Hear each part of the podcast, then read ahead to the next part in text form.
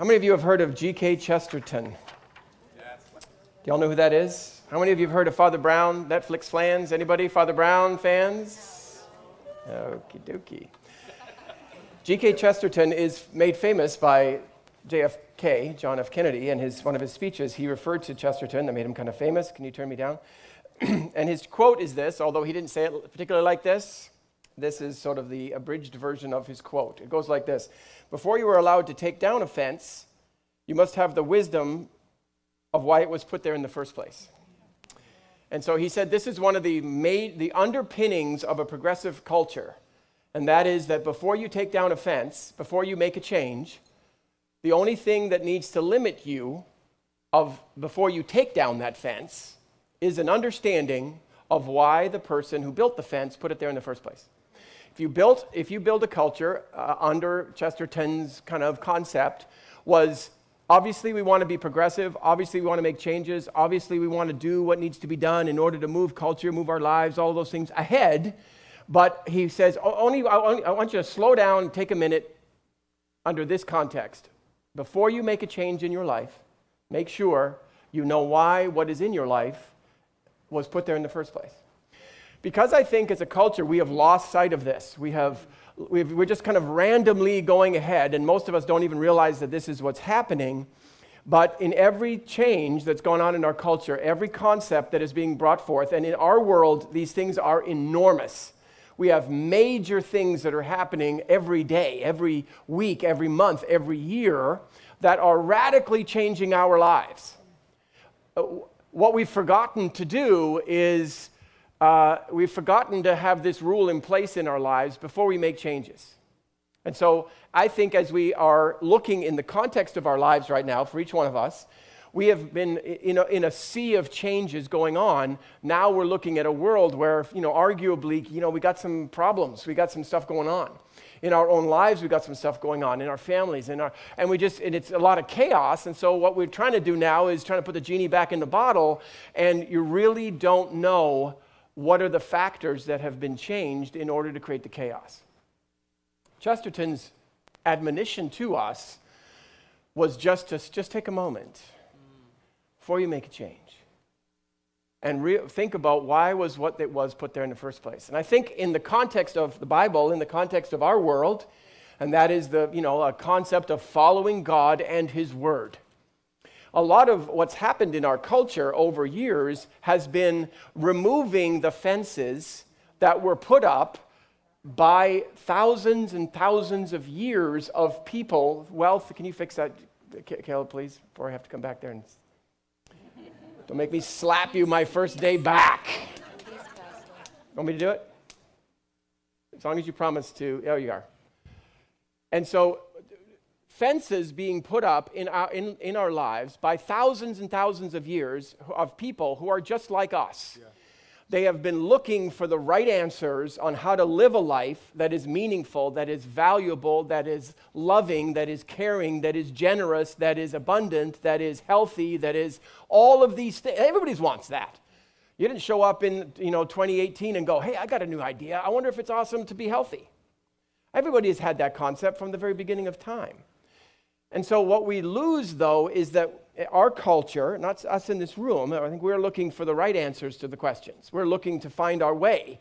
We're not looking to go and spend another hundred years trying out some concept that may work or may not work.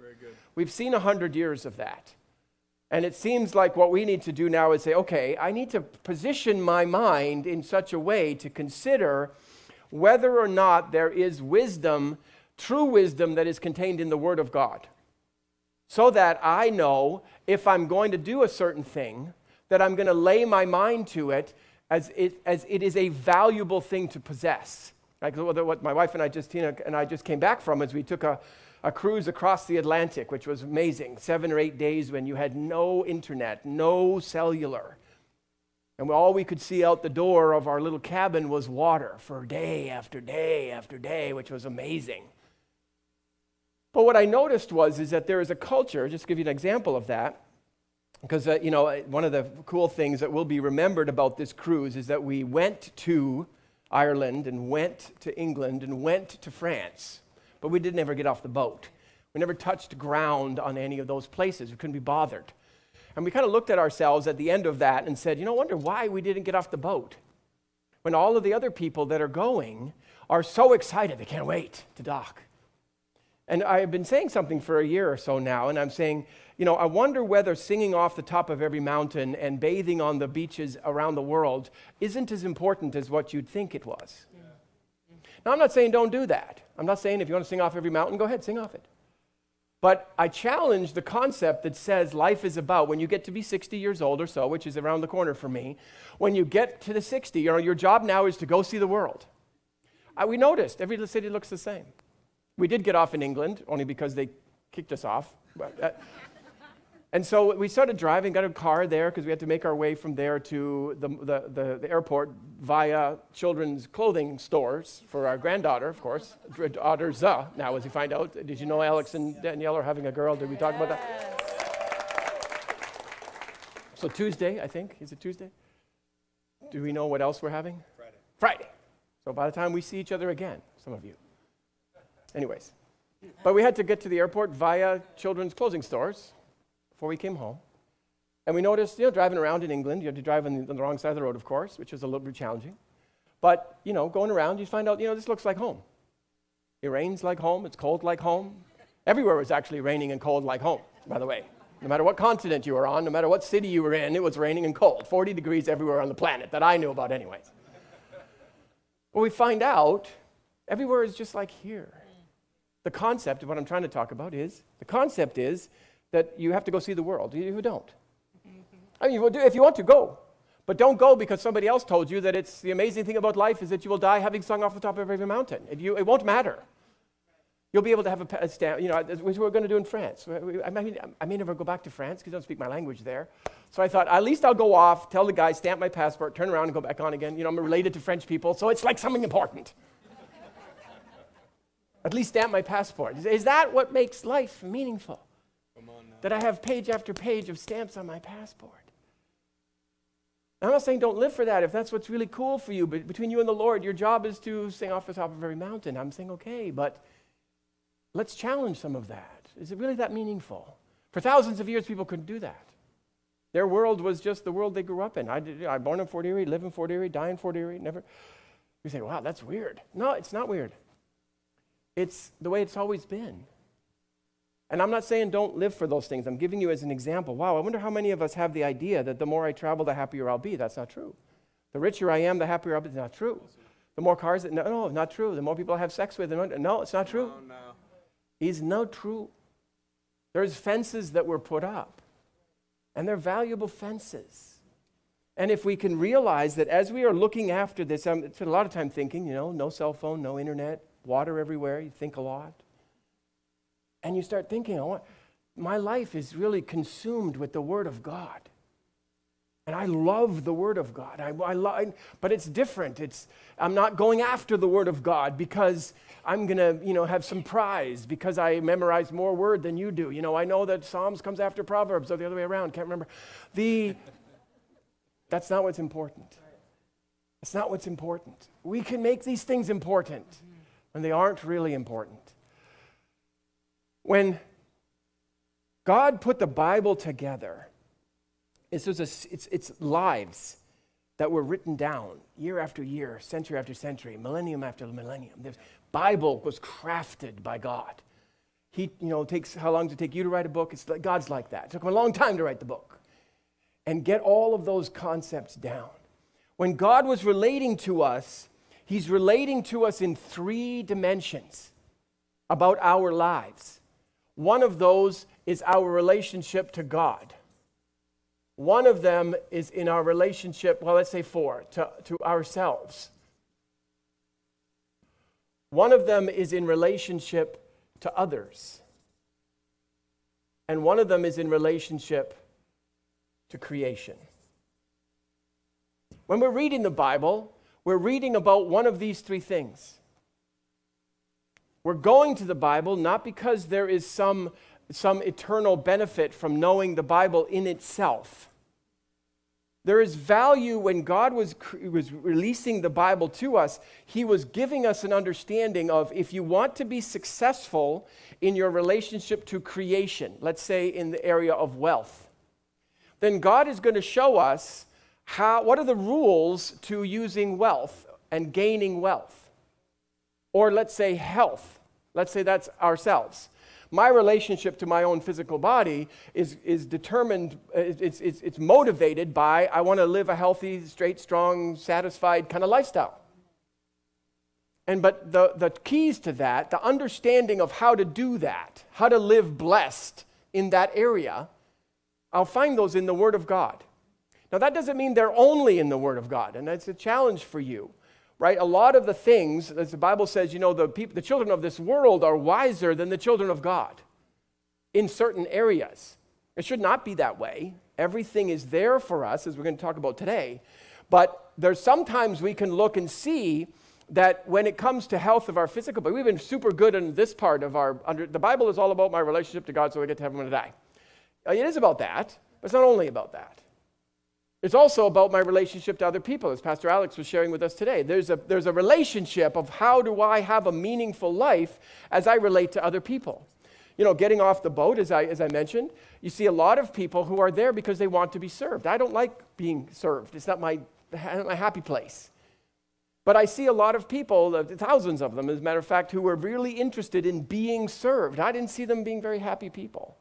That's not my observation. I'm happy. They're secretly happy in their room. I don't know. But they didn't seem happy to me. And so you learn that there's, there's, there's wisdom, there's knowledges about things that are going to challenge the, the, the, the, way our minds think about things. Do you understand? If we let that happen, then we get closer and closer to this, this in, the, the, the, the, the purity of the model that God said our lives should be like. Because although these are the containing all the things that it should be like, the right answers, that means there's a bunch of wrong answers. Matter of fact, as soon as I know what the right answer is, I can make up the wrong answer. It's easy for me at that point.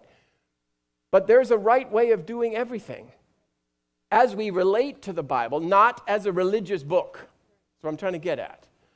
The Bible was never written to be the thing Christians carry to the church on Sundays or even something that Christians are known because they can memorize it. Because typically, if you memorize it, you're just using it to judge other people, never using it to judge yourself. So, because of that, little soundbite there for y'all. That was, but that was never God's purpose. Do you see that? Instead, we have to change the way we think about the Bible. Because historically, you can see two groups of people people that have, had, that have been reading the Bible and they come down one way it actually does not produce life. So, no life. Another way, it produces life. Same Bible. It's a relationship to this Bible that is about our, the way our mind understands it. When our minds understand what is the Bible, what is God's relationship to human beings? Eh, does Jesus get unhappy when I make a mistake? Does God get mad at me when I do something wrong? These are all concepts that you might have grown up with. That's like, they're not true concepts, but they're concepts that we grow up with. They can get straightened out by a proper understanding and relationship to the Bible. When we do that, now that we're here, we've gone through 10 years now, as many of you know, we just celebrated not 10 years of ministry, but 10 years in this building. But you, we have this learning about how to believe the Bible. And we're at the place now where we're each looking at it saying, okay, now that I know how to believe something, which we're kind of covering, recovering again because some of you may not have been here or didn't get the tapes or whatever. But we, now that we understand how to believe something, which is the key, the next step is, okay, now that we know how, what do we believe? You notice when I drew those, those, those circles, that every circle actually interacts with other circles that if I can fix my relationship to God, it also has the effect of fixing my relationship with myself. That's this box right here. As I relate to others, if I learn a little bit about that, then I also learn that creation is going to be affected by how well I relate to other people. But then also creation and, or excuse me, to myself, then with other people, and then others with God. And then there is this, you'll notice that I've created this magic little circle here, which I'm going to actually color in blue Same pen, notice that I took it off the other side. It's kind of a magical thing that we've developed in our world. That section right there. This section here is an understanding of the blessing. The blessing of God affects everything, everywhere in your life. When we go back to the, the, God's interaction with us in the Bible is sort of categorized, maybe loosely categorized God, ourselves, creation, and others. Then all of those defined down into this one little thing right here, which is the blessing. An understanding of the blessing. Then that's going to uh, have the, the, the, the most dramatic effect on everything in our lives in the quickest way. Now, there may be stuff out here that you'll learn about dealing with yourself that's going to be sort of a fringe, is cool. I love that stuff too. Not going to get as much of effect on our lives as it will be to kind of grasp this thing God is bringing to us right now, which is called the blessing. Understanding the blessing, but first understanding not just so that I can treat it like this and get no life from it, that's how I did it at first. I think, okay, if I can memorize the scripture, that's going to be awesome. Say the scripture lots of times, and it's going to be blessed in my life. That's two very important points, but it's not the whole package. And so I didn't get life from it. The key of it now is to look at, as I understand this particular thing of the blessing and what that is in my life, I want it to be that out of it, I'll circle it in blue to create effect, that it will create life life more meaningful, life more productive, life more uh, uh, impactful to the world that is around us. That's what we're looking for. We're looking for the craving of our own heart. The reason you're sitting in the chair today, the reason you're listening to me is because I say, I, I just want my life to be awesome. That could be very prideful, that could be very arrogant, of course.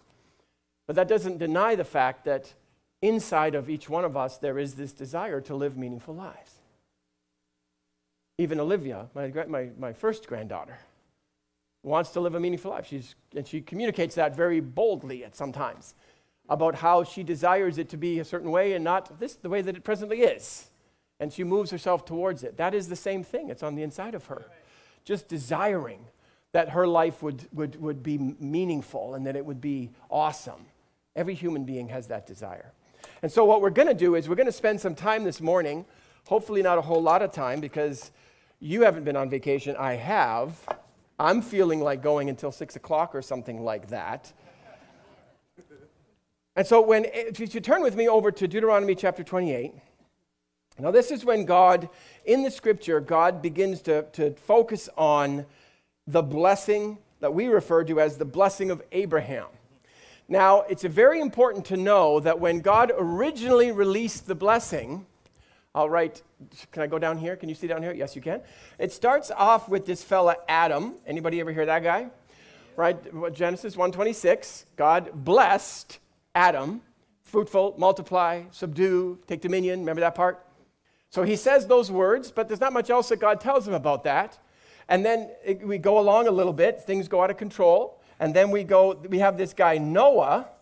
And then in Genesis, help me, Jesus, chapter 9, uh, uh, uh, Noah gets off the boat. Remember the boat? And God blesses Noah. And he adds a little bit of understanding. If you want to go read it there, we'll, go, we'll get that, to that in time.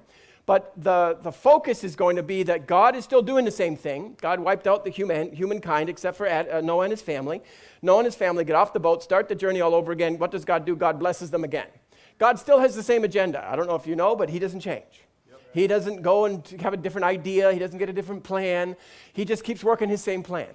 Much like you do, if you imagine your life, if you have a plan starting on Monday, usually by Friday you still have the plan.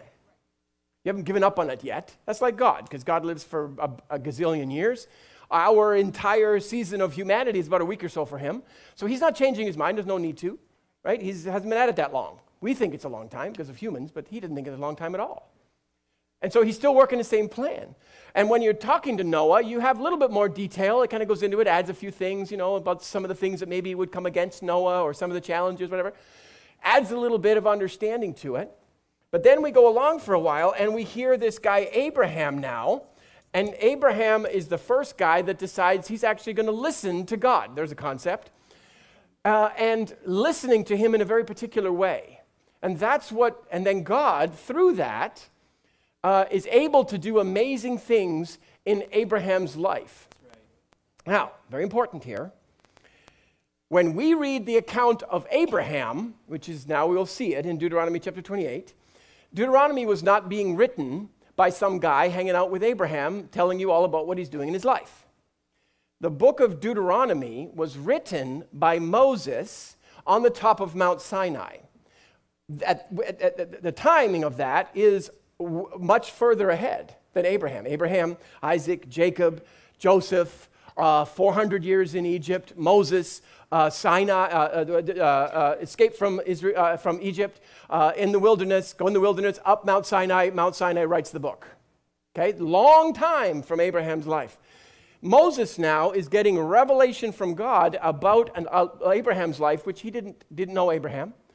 He's just writing about Abraham and writing as God is now revealing to him what was going on. What, did, what is it about Abraham that made him so awesome? That made him able to do something that was impossible. Remember now, Abraham curved the very nature of life here on this planet. He took hold of something that was categorically impossible to do. Him and Sarah had been trying to have a child all their life. In the season that boys and girls make babies, they couldn't make one. Then God comes away down the road. Not at 75, he starts talking about having babies. Not until they're 99 years old do they decide, okay, let's have a go at having a baby and they get one at 100. That's, that's bending the very fabric of the world that we live in. The reason that we have celebrated Abraham ever since then was because he was the guy that found out how to use his relationship with God, not use it in a manipulative way, but how to possess something that is said about him by God, which is presently untrue, unfactual, and bend the very nature of this world using the Word of God. This guy is a serious human being.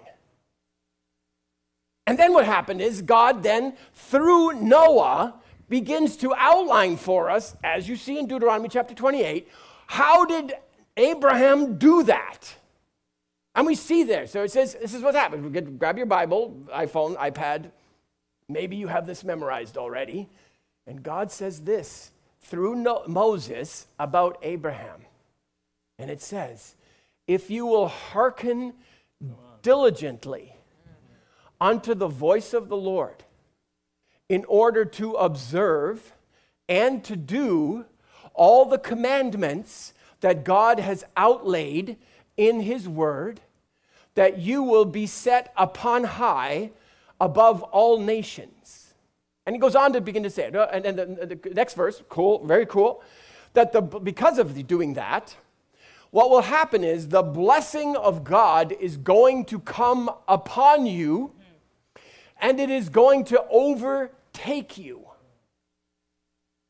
Does that sound great?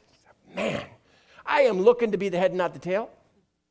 I'm looking to be master, not slave. I'm not going to be healthy, not sick. I'm looking to be wealthy, not poor. I'm looking to live long and strong and straight and satisfied. I'm looking to hang out with my great, great, excuse me, great grandchildren, because this one is fun. That's what I'm looking for.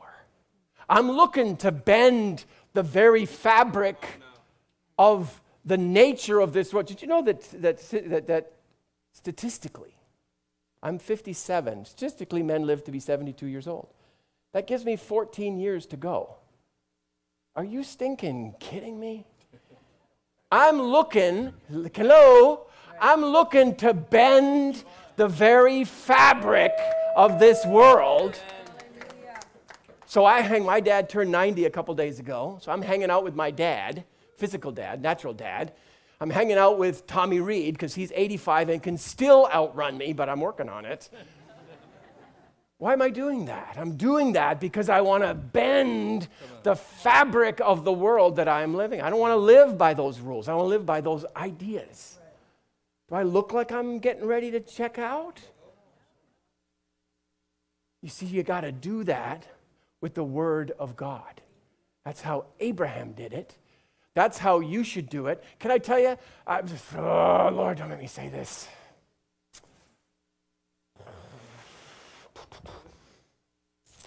I'm on camera, I'm live, and there's people that don't like me. I hate that. if a Muslim or a Hindu or an atheist or an agnostic or a whatever the heck you want to call it uses God's principles to bending the fabric of this world, they will get the fabric bent. Yes, sir.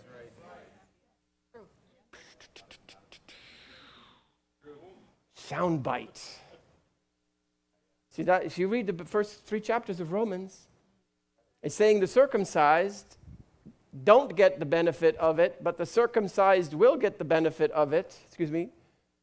Did I say that right? Circumcised don't get it, uncircumcised do get it.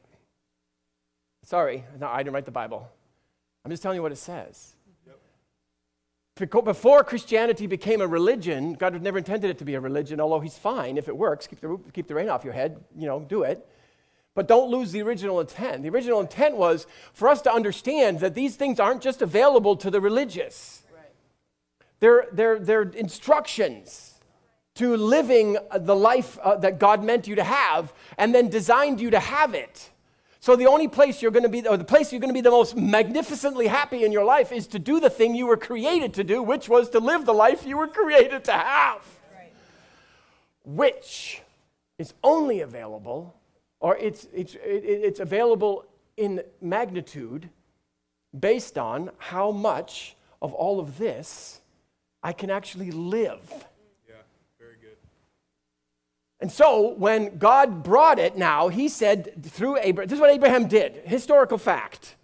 What Abraham did was he hearkened diligently unto the voice of the Lord so that he could observe it and do it. When we come to the Word of God, as I'm trying to describe to you all in this mess, is when you come to the Word of God, what's the mentality towards it? When I come towards it, I need to read the Bible because I have to preach on Sunday. Uh, bad idea. I'm, yes, I have to preach on Sunday, but don't go to the Word of God because you have to preach it or memorize it or get stars on your, beside your name that you can remember all the Proverbs. You come to the Word of God like Abraham did. He hearkened diligently to the voice of the Lord with the already existing condition that he was doing so in order to observe it. Yes. And he was doing it with the intention of observing it in order that he could do it. These were preconceived, uh, his mind was already decided. I'm coming to the Word of God because I have an impossible situation that I need to have fixed. I don't have a kid, I want a kid in his situation. I don't know what yours is. Like Pastor Jim said, everybody is in here is believing for something. Well, you ought to be. If not, I'll give you my list you can work on it with me. We're all believing for something. Life, we already know. This is, I, I know I'm supposed to be living a little bit higher on the on the blessing level than I am right now. And when you get there, you'll see something that you have higher than that. Don't worry, it's always going to be that way. We're all looking for it, hearkening diligently with the already existing. So before I hearken diligently, I need to have the mindset that I'm going to try to observe it. And before I observe it, I need to have the mindset that I'm going to do it. You know, we have Emily Do you have an Emily in your life? I have a physical Emily, but I'm not talking about that Emily. I'm talking about the Emily that is in my cell phone. We, GPS seems like a very impersonal name. So, so we refer, no, uh, we, the series new. Eh, back in the day, we had actually, yes, TomTom. How many, how many old enough to remember? Anyway, anyway. we, I, we didn't refer to her as, TomTom would seem like she would speak in a male voice, but she, she didn't. she, she spoke uh, uh, female. uh, excuse me, in a female voice. Female is also a language, but in this situation, I'm referring to the sound of her voice. How many men in the room would say, Yes, I finally understand it's a language that's. I'm digressing for a moment. All of you who are single, remember, life is so much more fun. No, no, it is. No, no, no. It's much more fun when you get married. Because you have somebody that lives with you that you can serve. You have to look for somebody. You have to come here. If you're single, you have to come all the way here to serve somebody. When you're married, you already have somebody waking up with you that you can serve. What was I talking about? Tom. Emily. So Emily is uh, my name for this artificial intelligence we refer to as a GPS when I turn on the GPS, I, I never turn on the GPS except when I have the intention of doing what Emily tells me to do. I don't ever turn it on. Say, I think I'm going to put Emily on right now so that her annoying little voice can talk to me and I'm not going to do anything that she tells me to do. I never do that. I never do that. When I'm in, you know, we get off the boat in Help Me Lord Jesus in Southampton, which is somewhere. I don't even know to this day where that is, but it's where the, bo- the boat docked. And then somebody else knew where that was, and that was important, but I didn't know. We get off the boat, we pick up a, a, a, a car there, manual, is co- so cool, manual drive, uh, and on the wrong side of the road. You think this is serious ability here, okay? What am I talking about? So then I turn on the Jeep because I have no idea how to get to the airport from where I am. In the olden days, you used to get maps and TripTiks and all that kind of stuff. You don't do that anymore you just get on a plane in Buffalo, and uh, the rest of it, I, I, don't know. I don't know where we were, what we were doing. I have no idea. Somebody else knew, and that was good by me. And then you get off, and you Emily's uh, uh, comes, came with me in my cell phone now. She lives in my cell phone. And so she begins to talk to me. And it's very important that I have this right attitude. Because I can pull out Emily, and Emily can talk to me, and I can do absolutely nothing that she says. The problem being that I would not be here right now. I'd still be driving around the countryside of England somewhere with no clue whatsoever where the plane is that's going to take me home to my wonderful family here at Light City Church. The only reason, this is what's important, and I'm belaboring it because I don't think we do this right. If we get this right, most of the other things will fix themselves. When I open, think about it for yourself. When I have a problem in my life, think about it. Just take the last problem that you had.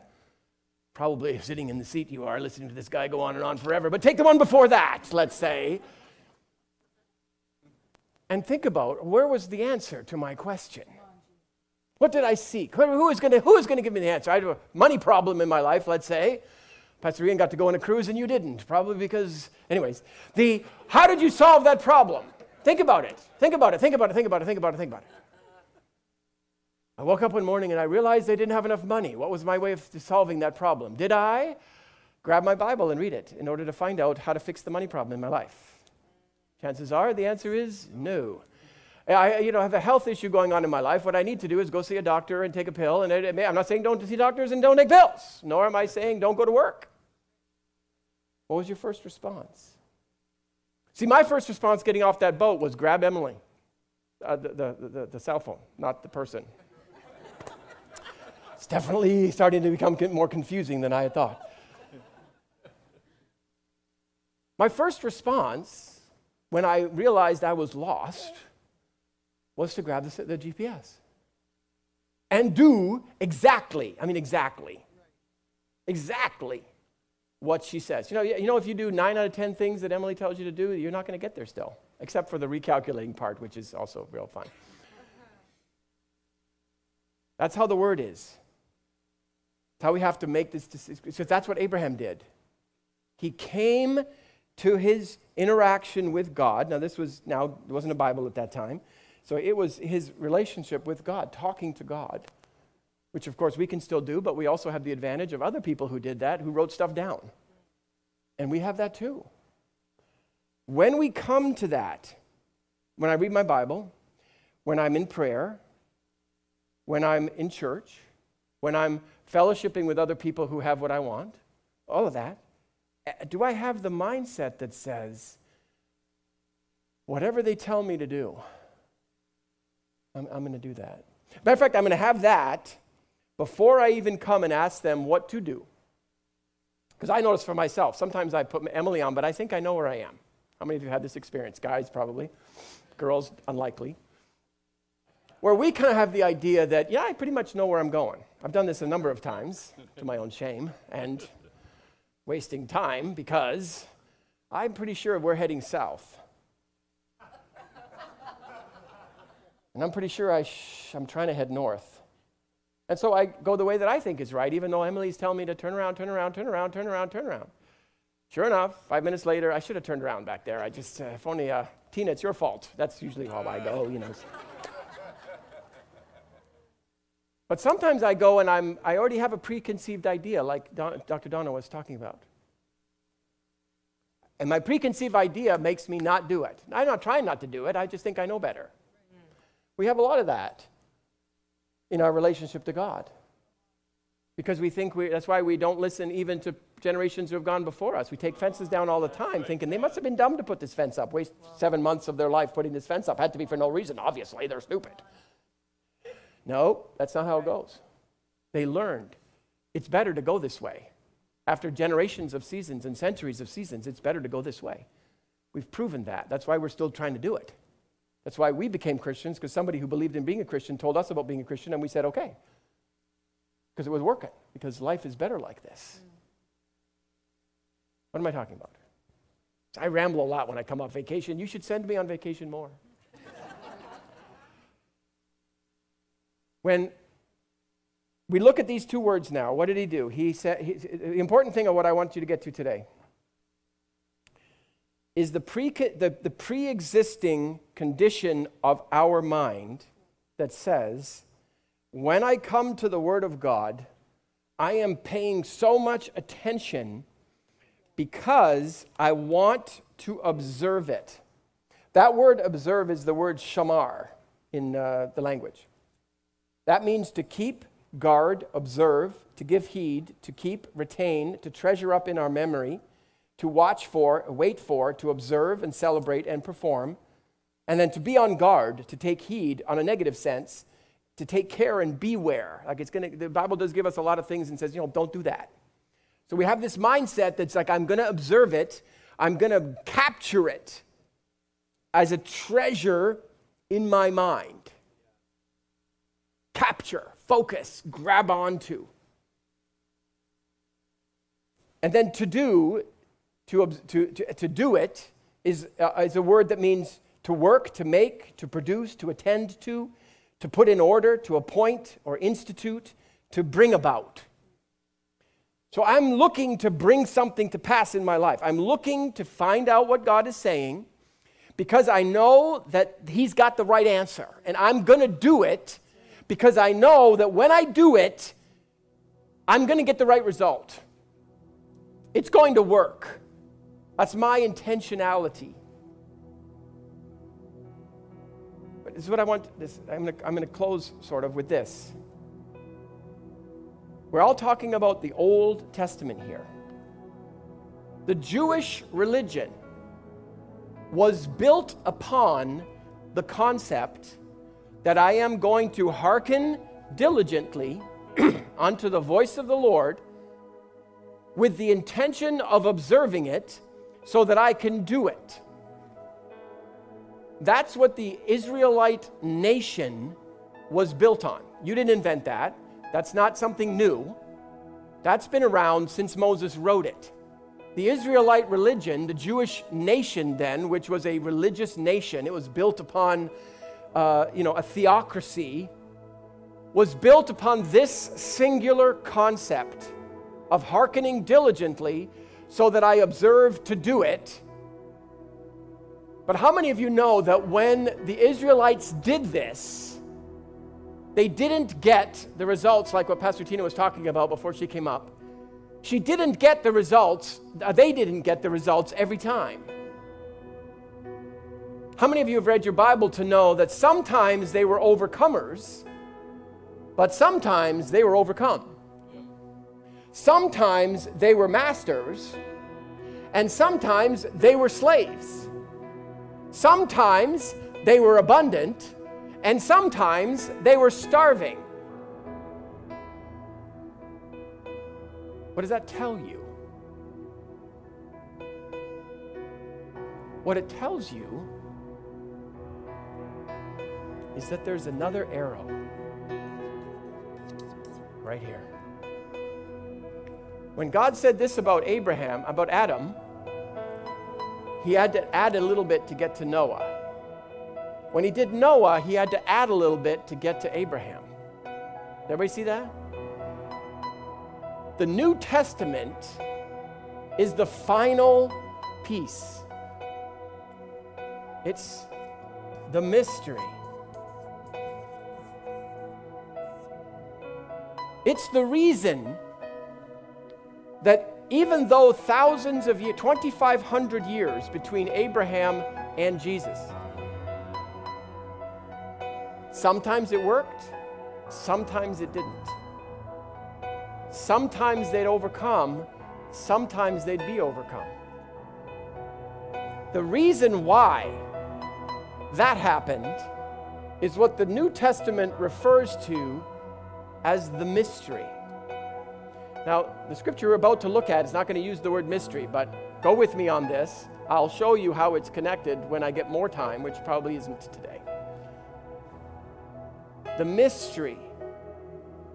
How do you get the blessing of Adam, Noah, Abraham operating in your life in a way that you know exactly why it is or isn't working?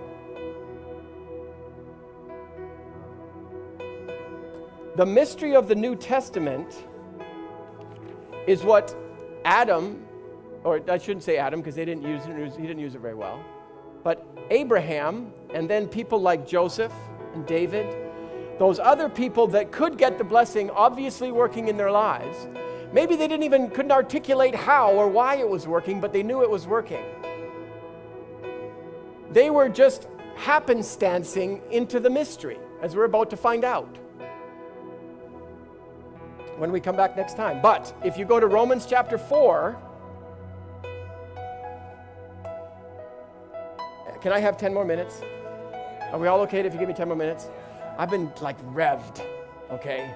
I got all the energy in the world right now because I'm rested. Can I have somebody wipe off that board for me?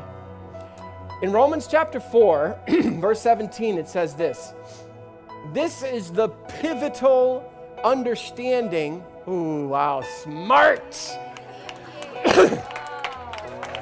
That's it right there. Sandy Pizarro, give it up.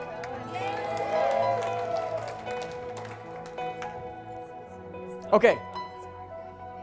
Romans 4:17. Call those things that be not as though they already are. Single focus. This is what God does. And so Abraham did what God did and called those things which be not as though they already are. Go to Matthew chapter 7 with me for a moment. In Matthew chapter 7 and verse 5, Jesus starts out with one of these words that, you know, Jesus was, everybody thinks Jesus was a super loving guy. Be on the other side of this statement. He says in verse 5, You hypocrites. You hypocrites, or hu, uh, hupocrates. Hupocrates is the word in, in the Greek, and it's a word that means to be an interpreter. So if your job was to interpret, uh, if I'm speaking English and, and, Danielle came up here and interpreted my words in French so that you could understand them if you speak French, she would be a Hippocrates. She'd be an interpreter. Or she would be an actor. Or she would be a pretender. That means to use other another person's words as your own. Okay, to call those things that be not as though they already are. So I'm going to say things because Pastor Ian said to say them. Okay, hang on a second. Isn't that what a Hippocrates is doing? And Jesus said, ixnay on the Hippocrates A because this is the wrong way to do it. Isn't that what he said? Using other people's words to express yourself is what you call a hypocrite. How then, this is so important, say this is very important. This is very important. I hung in this far, hung in this far to get this, to get this. so I really need this. really need this. When we're hanging in, I, it was always my problem with this confess it, call those things that be not as though they are. I didn't understand this. I'm being a, I'm being a hypocrite. I'm blessed, I'm blessed, I'm blessed. I don't feel blessed in any dimension of my life right now, but I'm going to say this I'm not doing that.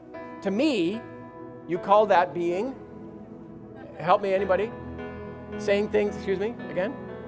It says being a liar. You're being a hypocrite because you're saying stuff, you're using somebody else's words to express yourself. It's wrong. It's not going to do nothing. The mystery was the Israelite nation, a whole bunch of them, were just saying stuff that somebody else told them to say. I'm an overcomer as I'm being overcome. I'm rich as I'm starving. And so, the, this is the great paradox right here the confession paradox, the mystery. Why do some people say it and get it, and other people say it and don't get it? How can I put confidence in saying it if I see half of my friends saying it and not getting it, and the other half of my friends saying it and getting it? Can I make it even deeper and more difficult to grab onto? How come I can talk to an unchristian person, a not yet Christian person, and they're saying it and getting it, and then I can talk to a Christian person who's saying it and not getting it? How many of you say, I hate that? It's true. The children of this world. Because it's the mystery. It's the mystery. If you go to Jesus, Romans 10 10, go there really quickly. It says, If you confess with your mouth and believe in your heart that Jesus was raised from the dead, you shall be saved. Confess in this scripture is the word homologeo. Two words, homo and logeo. Homo means the same as, logeo means to speak. In this scripture, it's talking about to speak the same as, is homologeo. It's a very different word than Hippocrates. And it's talking about homologeo. I'm using other people's words, but they have become my words. I have, it, a better way to say it is, I have come into agreement with those words. It's like something happened to me before I said them. What happened to me before I said them was I came into agreement with them. Because we can easily, and you look the same as me, I'll say it, I don't believe it. You say it, you do believe it. I say it, I don't agree with it. You say it, you do agree with it. Put those confessions back up there again, can you please? I get it. I don't get it because I say it but didn't agree with it. You get it because you say it because and you already determined to agree it with it before you said it. If you do simple, as ridiculously simple as this sounds, it is in fact the mystery, the great mystery of all of heaven and earth is in this one concept. Go to the Word of God with the intention that inside that book, go to prayer with the intention that God is going to tell you the answer to your quest. Go to your leaders, go to your friends, go to your mentors in such a way that you are listening intently with the intention of observing it, discerning it is what the word is. It, I discern it. Jesus said, when you look at the sky and it's red in the morning, you discern what that means. And so, red sky at night, sailors delight. delight. Red sky in the morning, sailors take warning. I know to get my boat out of the water under one condition, I know to get it into the water and load it up under the other condition because I discerned what the red sky meant. Wasn't what it says. Oh, look, there's a red sky. I go to Light City Church. I know that's a red sky. Everybody knows it's a red sky. What does it mean? What does it mean? When I discern, I'm observing it. It's not just zippity doo, lobbity da in my head. I'm observing it. I'm discerning the meaning of it. So much so that I can observe to do it. I'm not just kind because I think it's the right idea that Pastor Ian wants me to do. I'm kind because I discern. How does kindness interact my relationship to myself? My relationship to others, my relationship to this, cre- this creation that God has built. I'm being kind because I'm discerning what does that mean? When that starts to happen and I grab it on the inside of me, it means something to me. I'm, I'm getting it. And then it's, it's, oh, it's getting ready. I'm going to say it soon. What is it? I'll go back. Oh, yeah, there we go. I am blessed. How did you say that because Pastor Ian said so? Because I stuck the words on the wall? Before I say it, I'm coming into agreement with it. What does it mean to be blessed as a human being? What does it mean to be a child of God? Jesus said he was a child of God. They stoned, they were going to stone him for that. Put him on the cross for that. Now we get to rise up and say, I'm a child of God. Before you say those words, discern them. What does it mean to be a child of God? What does it mean to be, what's going on in your head right before you say those words? You know, Pastor Ian is telling me to say them. I'm going to look like an idiot if I don't say them. So here it goes. I'm blessed. That's the wrong thing. That's a lot of us, that's how we think. I remember at first, put your hands up in the air. No. Put your hands up in the air. No. Put, uh, if you're going to go to this church, you better put your hands up in the air. Okay. Jesus, Jesus, Jesus. Wish I could go home, wish I could go home, wish I could go home. That's different. I don't know. You look pretty pious to me, right? Don't I look like I'm worshiping when I'm praising God? I'm the pastor of this place, so I better look like I'm the most spiritual person here. You, oh, you don't know. Right? You judge me if you like, but you don't know. See, it's about the, the mystery. The mystery. The mystery. It's like Father Mark was saying the other day, if you're here for his teaching, when you take communion, what are you doing? Quick snack at the end of church. No. no, no, no What's going on on the inside? What's going on? Because you're going to get what you say that is in alignment with what you agree with. Oh, how many of you know that beware part comes back in at this point? Because a lot of us believe I'm not blessed, I'm not prosperous, and what was the other one? Oh, that was it. And so when I go, home, I say I'm blessed and prosperous here, but I don't agree with it. When I get, go home and I get my cell phone in the mail and I yell at my kids for that, I get. Because I'm in agreement with that. See that? This is the whole circumcised, uncircumcised thing. If we just could get to the place right now where we say, I get it, I'm going to come into agreement with the blessing of Abraham, that that blessing came all the way through the Bible. It was God's intention from the very beginning. It was not his intention to get you to come to Light City Church, or although I'm, I'm glad you're here. It wasn't even God's intention in writing the Bible so that you get to heaven when you die, although that's part of your relationship to God and your life.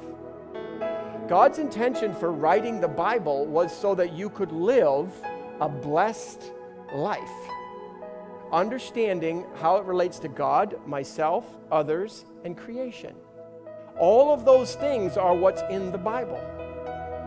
And all we have to do is, like Abraham, come, hearken diligently with the pre existing determination that I'm going to observe it, discern it, understand it, understand what it means, with the intention of doing it. Simple. Put your hand over your heart and say, I'm ready, Lord. I'm certainly frustrated enough doing it the wrong way. What I want to do now, I want to do it the right way. And the right way is determined by the fruit it produces in my life. I know when I bear fruit, I glorify my Father who is in heaven. I'm determining I'm going to bear fruit. And I bear fruit when I first determine to observe the Word of God, to hearken diligently with the intention of understanding what it says, with the intention of doing what it says. I break any agreement that I have that with the lie that says God, religion, the Bible, the laws, the rules are my enemy. I have to get beyond the fence in order to receive the real life God has for me. I know real life is inside. Real life is not just hearing the law, hearing the truth. It's about understanding it. It's about living it from the inside out. From this moment forward, Holy Spirit, you need to help me. Jesus said when he left this planet that he was going to send me somebody who was going to help me observe. He was going to help me discern what the Bible is talking about as it applies to my life and my circumstance. So, Holy Spirit, no doubt you're here. No doubt you live in me. And no doubt from here on, you're going to tell me how to discern. You're going to show me how to understand. You're going to reveal to me the truth inside the words of God. From this moment forward, Holy Spirit, I take off all the boundaries. You can deal with me any way you want to deal with me. You can show me whatever you want to show me because I know the Word, the truth, God is good and that He'll lead me to the life I want. A life that's meaningful, a life that's abundant, a life that's healthy, a life that's satisfying, a life that's blessed.